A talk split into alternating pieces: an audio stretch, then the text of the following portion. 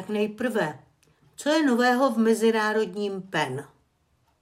Ve dnech 26. až 28. září se konala online 89. výroční konference PEN. Za nás byla pověřena účastí Eva Vivien Havrlová.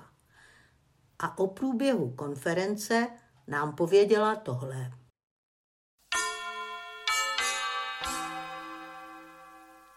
Konference se konala pod heslem True of Fiction, Fiction of Reality, neboli pravda fikce a fikce skutečnosti. Je trochu rozdíl, když spola lhostejně a spola rezignovaně nasloucháme věčně zopakovanému z dezinformace se stala zbraň, proti níž obtížně hledáme obranu?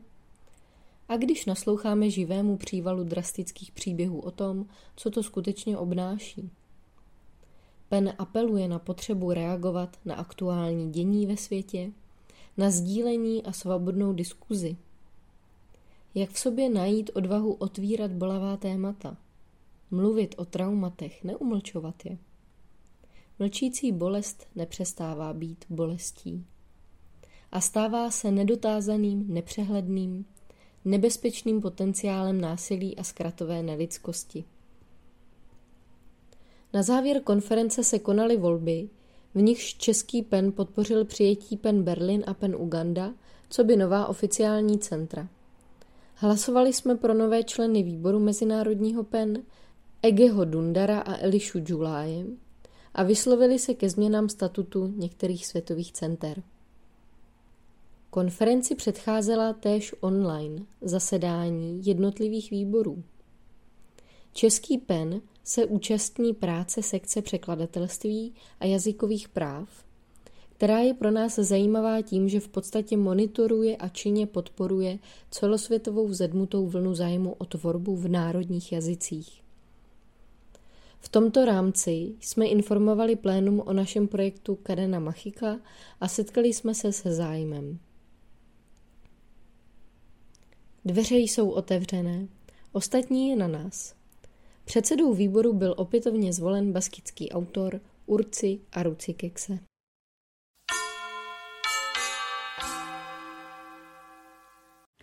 A tuhle zprávu nám zaslala Klára Hůrková. Na Světovém kongresu básníků zvítězila v soutěži s básní, kterou napsala pro svého zesnulého manžela. Vítězné verše se objeví v německé a anglické verzi na stránkách Kadeny Machiky. Blahopřejeme.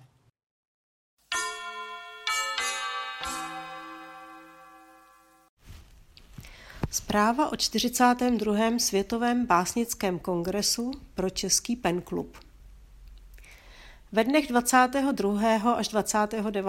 září 2023 jsem se zúčastnila Světového kongresu básníků World Congress of Poets na výletní lodi MSC Divína ve středozemním moři. Kongres se koná každý rok pod záštitou Světové akademie umění a kultury World Academy of Arts and Culture. V roce 2016 byl uspořádán v Praze za předsednictví Jiřího Dědečka. Cílem tohoto kongresu je setkání básnířek a básníků z celého světa za účelem šíření poezie a tím myšlenek přátelství a míru. Proto moto kongresu zní World Brotherhood and Peace through Poetry. Program kongresu zahrnuje básnická čtení, přednášky týkající se současné poezie, básnickou soutěž, udělování čestných doktorátů a slavnostní ceremonie. Před zahájením kongresu každý účastník zašle své básně do antologie, kterou pak obdrží před začátkem programu. Každý také může zaslat jednu jedinou báseň do soutěže, která je anonymní a jejíž výsledky se vyhlašují v poslední den kongresu. V přestávkách mezi jednotlivými body programu navštěvují básníci společně zajímavá místa v okolí. Letošní kongres byl výjimečný tím, že se konal na lodi, a vlastně ve třech státech. Během plavby jsme navštívili Itálii, města Civitavecchia, odkud loď vyplouvala, a Syrakúzy na Sicílii, Maltu, město La Valeta a Řecko, ostrovy Santorini a Mykonos. Samozřejmě jsme si odnesli spousty úžasných, nezapomenutelných dojmů z těchto perel Středomoří. Pro mne to byl již druhý světový kongres básníků, jehož jsem se zúčastnila. Poprvé jsem byla pozvána před dvěma lety do Budapešti spolu s dalšími členy Českého centra Pen klubu Mirčou Danem Dutou a Jakubem Fischerem.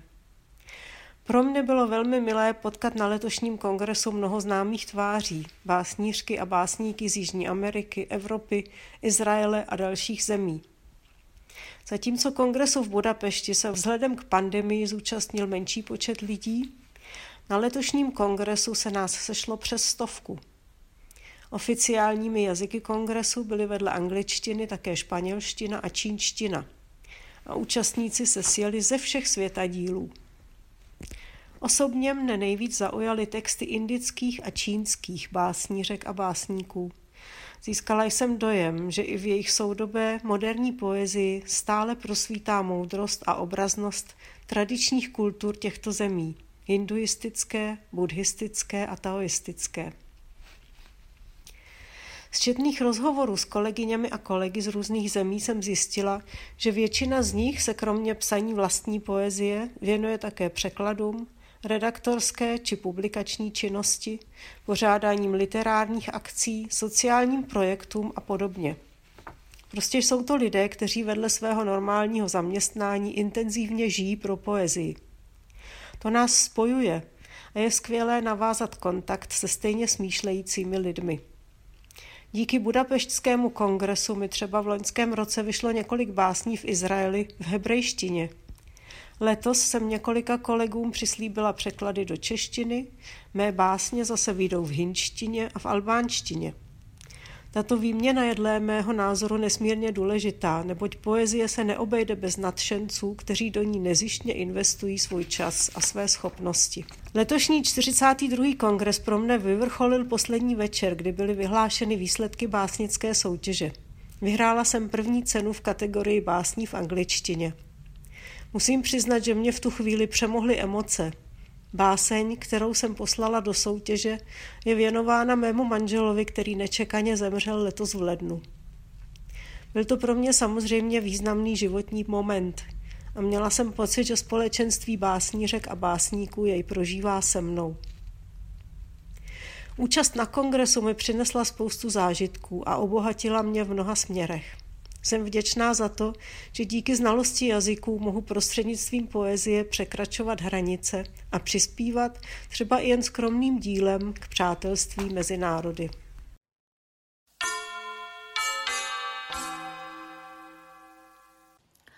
A co je nového u nás doma? Zatímco básníci pluli po vlnách středozemního moře, jeden básník nás opustil. 2. září zemřel Rudolf Matis. Takhle na něho vzpomíná Václav Daněk.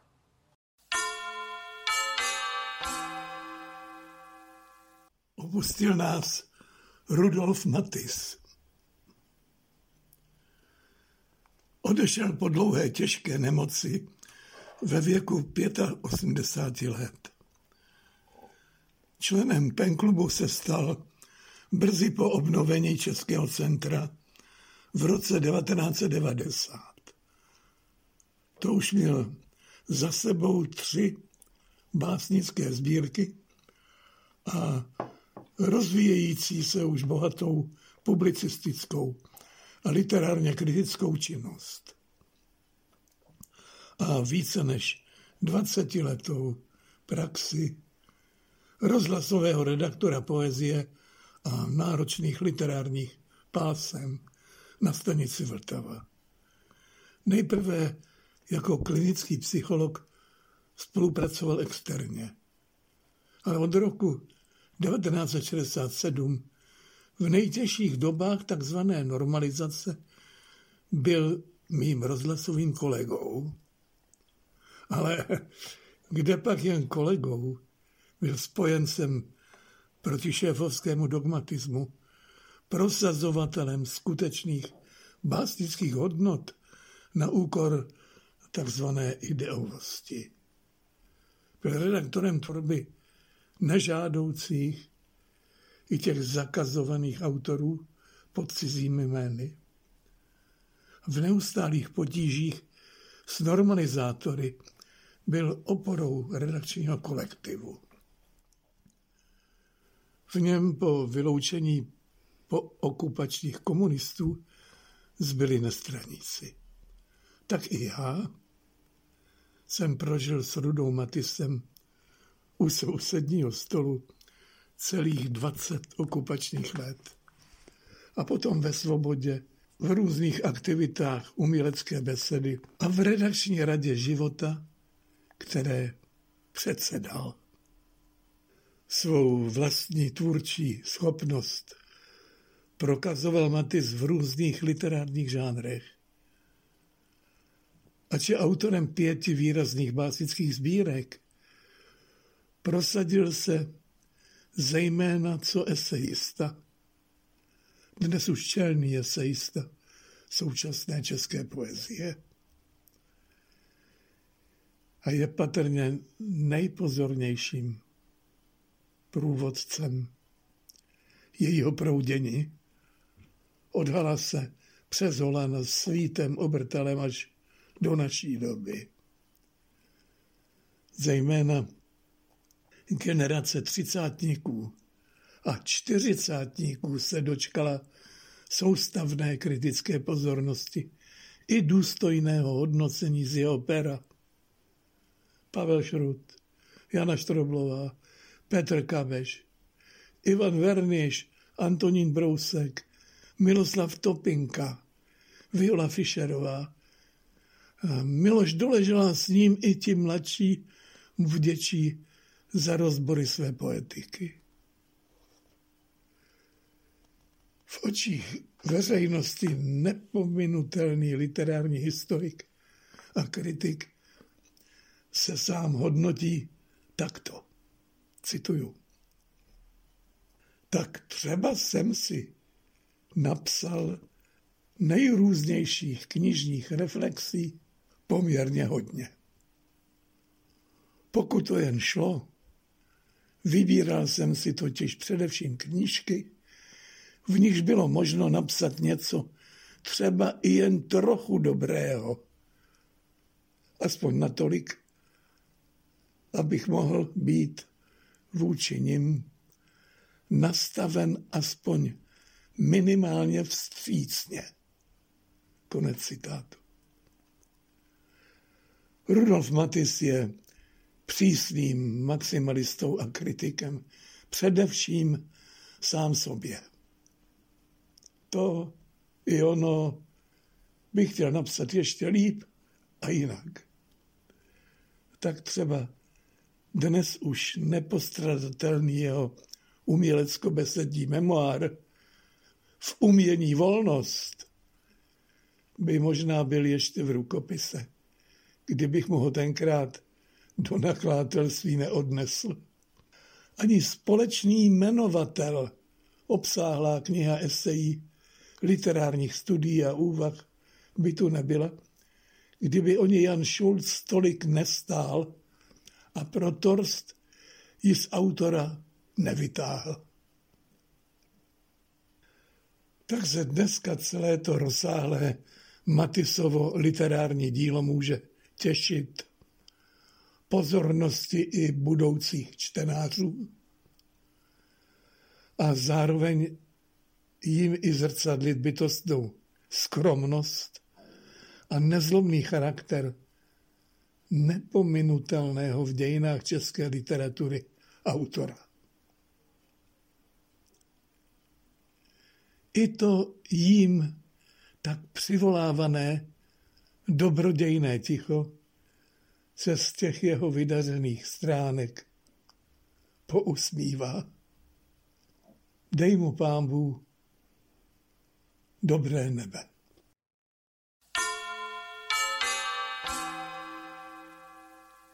Čtvrtého září jsme v Prachaticích vzpomněli z tého výročí narození našeho člena Jiřího Frída, spisovatele a scénáristy, který s městem Prachatice spojil celý svůj život. Díky paní ředitelce tamnější městské knihovny byla beseda hojně navštívena a diskuse pamětníků byla živá a dojemná. Filmy dle jeho scénářů jsou dostatečně známé, připomeňme si však ukázku z jeho první a jediné sbírky poezie Rozsvícená okna.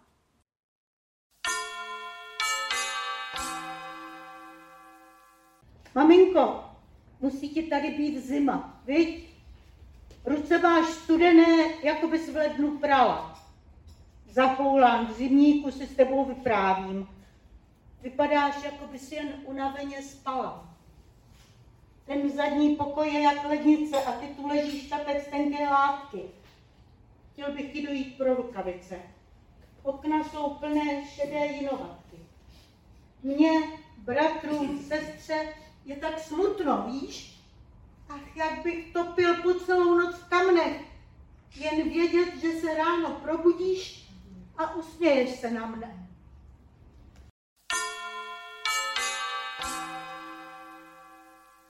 Jedenáctého října se budou v pražském radiokafé konat narozeniny nejen ročníku 1948 pod heslem Stáří není pro zbabělce.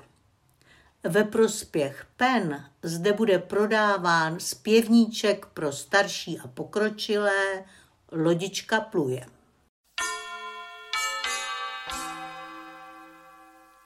Náš předseda Ondřej Vaculík nám zaslal tohle povídání, které nazval Co bych chtěl.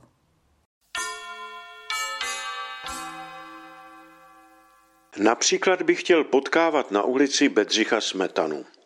Mrzí mě, že jsme se o tolik let minuli. Ovšem vím o člověku, který si velmi považoval toho, že blízce znal člověka, kterému bylo dáno často potkávat na ulici Bedřicha Smetanu.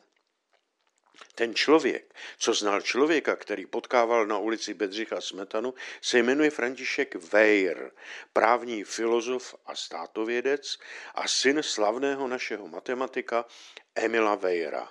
To jsem se dočetl v jeho pamětech. František Weir se narodil v roce 1879 a zemřel v roce 1951, tedy pouhé tři roky předtím, než jsem se narodil já. Takže ku podivu dva středně dlouhé lidské životy mě dělí od živého Bedřicha Smetany. Z toho mám velikou radost a těší mě také to, že mezi mě a Bedřicha Smetanu už se nikdo nemůže vklínit, kdo by mě od Bedřicha Smetany odstrčil dál. V tom je má pozice silná a každý následující už bude od Smetany jenom dál. Dále, koho bych chtěl ještě potkat, nebo alespoň ho vidět, je Jan Neruda, třeba jak oholi kráčí do vršku tou jeho ulicí.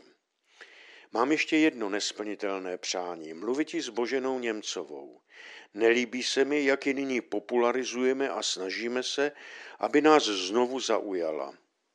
Nelíbí se mi zvláště ten několika dílný poslední televizní film, který obsahuje dosti nestoudné scény, Jakoby Božena Němcová byla třeba s spisovatelkou Lenkou Procházkovou, která ovšem o svém intimním milostném životě ve svém díle píše. Božena Němcová nikoli, její celé dílo, včetně její korespondence, je velice cudné. Tedy pouze její dílo je hodnověrným a zejména autentickým svědectvím o skutečné Boženě Němcové. Vše ostatní je buď z druhé či třetí ruky, anebo úplně smyšlené. Takže představovat Boženu Němcovou tak, aby se to líbilo současné společnosti, například jak se kvapně s kým si miluje v průjezdu, jde naopak proti jejímu dílu, proti její divé báře a tak dále. Víme, jak těžký život měla a ještě, aby se i teď v hrobě obracela? Právě například o divé báře bych se rád s Boženou Němcovou bavil. Pro mě totiž je důležitější poznávat svět směrem dozadu než směrem dopředu. A co ale já? Mám já ve svém životě něco závidění hodného? Ano, já ku příkladu viděl Klementa Gottwalda, který zemřel o rok dříve, než jsem se narodil. Viděl jsem ho ležícího pod skleněným poklopem a zaujala mě jeho velmi nezdravá barva obličeje. Byl šedý, pouze tváře měl přibarvený do růžova. U nás v domě bydleli Brandliovi. Maminka se s paní Brandliovou poněkud kamarádila a já si hrával s jejich holkami.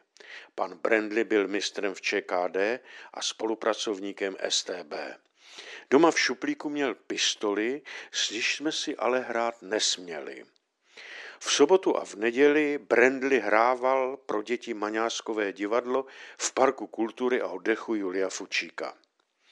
Paní Brandleyová chtěla, aby se jejich holky podívali na Gotwalda pod skleněným poklopem a že by mě vzali také. Maminka však neměla odvahu říci, že já s nimi nepůjdu, protože Brandley byl estébák. A tak jsem díky tomu viděl Klementa Gotwalda pod skleněným poklopem. Hádám, že není nikoho, kdo by mě to záviděl, anebo jednou o mě pišně říkal, že znal člověka, který ještě viděl Klementa Gotwalda nezdravé barvy pod skleněným poklopem. Možná i proto bych chtěl potkávat na ulici Bedřicha Smetanu, vidět Jana Nerudu a bavit se s Boženou Němcovou.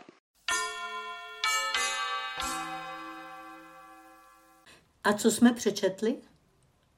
O knížce Libora Prudkého Patníky a křižovatky hovoří Vladimír Karfík.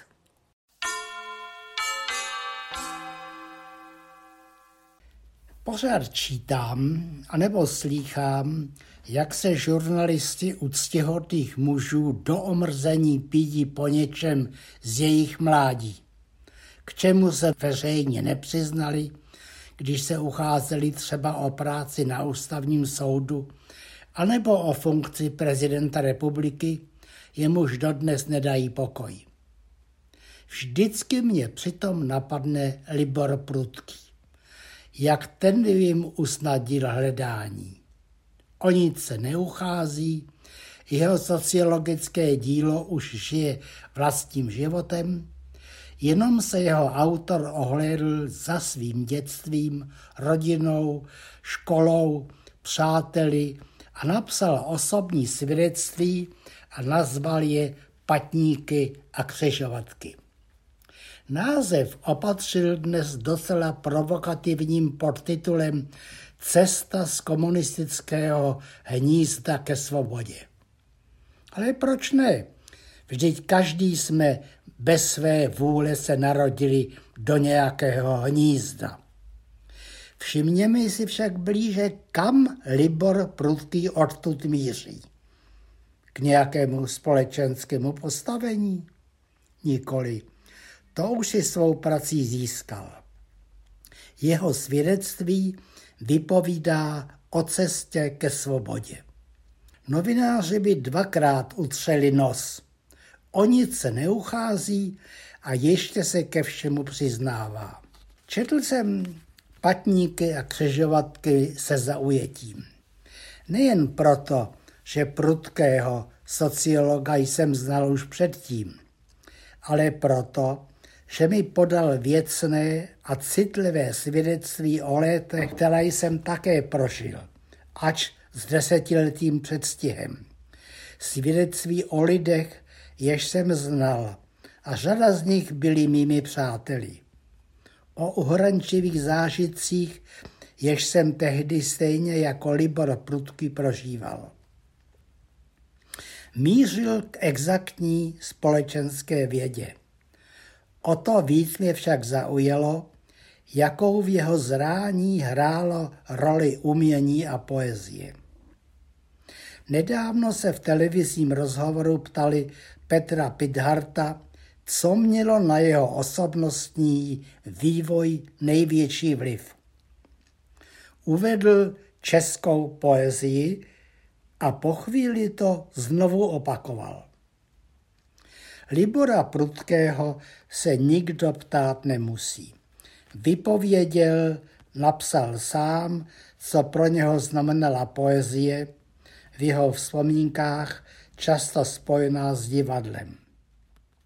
Stejně jako on Vzpomínám na scénické představení poezie Skřivánci Daniti, na x na divadla poezie, na francouzské básníky Prévera, Apolinéra, Desnose, Eliára, jež tehdy překládal můj přítel Adolf Kroupa. Jako bych dnes viděl, jak chodí mladý prudký po kampě kolem holanových oken a neodvažuje se na obdivovaného básníka zaklepat. Podobně, jako jsem se o deseti lidí dřív oslýchal i já a přitom jsem léta bydl naproti. A přiznávám, že leco z prudkému závidím. Třeba přátelství s brněnskými divadelníky. Obdivoval jsem je z pražské dálky. Přátelství s malžem Matalem, k němuž mě do ateliéru v České ulici přivedl Adolf Kroupa. Bylo to někdy v 55. roce a od té doby jsem Matala obdivoval. Velký obraz inspirovaný Kajnarovou básní stříhali do hola malého chlapečka, vidím dodnes, vysel v pracovně Miloše Macourka. Vzpomínky Libora Prudkého vyvolávají mnoho vzpomínek. Když píše o své práci sociologa, humorem vypráví o terénních zážitcích, protože nebyl jen akademickým vědcem. Malé svědectví, kdy se k němu na nějaké oslavě přitočil dělník. Povídá, to ty vymýšlíš předpisy a pravidla pro to, co děláme? Ano, přiznal jsem. A kolik je vás na to vymýšlení? Ptal se dál. Většinou tři. No ale nás v dopravě je víc než 400. To by v tom byl čert, abychom nevymysleli něco, čím ty tvoje předpisy přečuráme. A měl pravdu, píše sociolog Prudký. Patníky a křižovatky mají pro mě jednu vadu. Nevedou dál než ke křižovatce 90. let. Škoda. Dál nás autor vybavil jen návodem, jak se učit svobodě. Ostatně o tom je celé jeho poutavé vyprávění.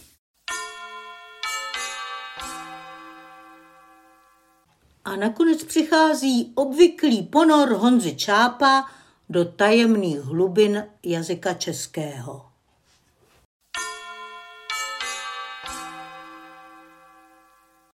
Anglický roh a beznohá rajka.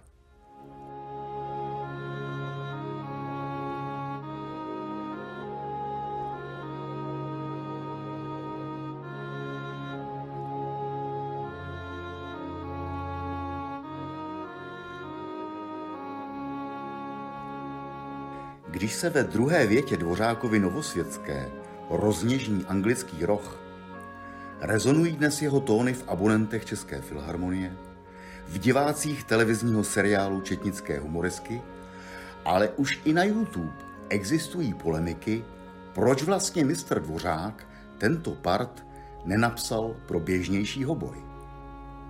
Na podobně palčivou debatu jsem ovšem narazil při zjišťování, proč vůbec anglickému rohu říkáme anglický. A potvrdilo se, že je to kvůli nedopatření. Původně se totiž v německém prostředí tomuto rohu říkalo andělský, tedy Engelisches, jelikož nástroj tehdy býval zakroucený a připomínal trouby andělů na barokních obrazech. Jak ovšem získával na mezinárodní popularitě, vyložili si francouzi slovo Engelisches milně jako Englishes a ejhle, ko anglais, tedy anglický roh, byl omylem na světě. Tohle je příklad nedorozumění, omylů a přeslechů, které sbírám a rád bych se o některé podělil. Minulý měsíc mi například malíř exotických zvířat vyprávěl až hororový příběh z historie přírodovědné ilustrace. Začíná ve světě zámořských plaveb a objevů 16. století.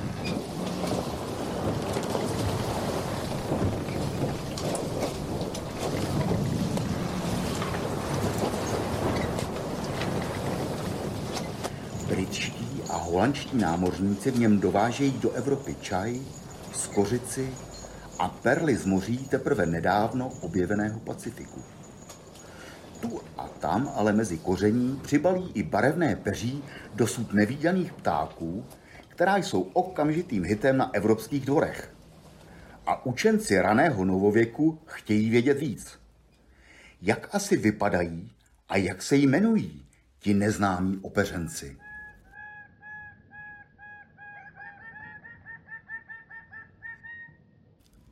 Asi největší zájem směroval k pestrobarevnému zázraku, který plachtil nad exotickou džunglí Nové Gvineji.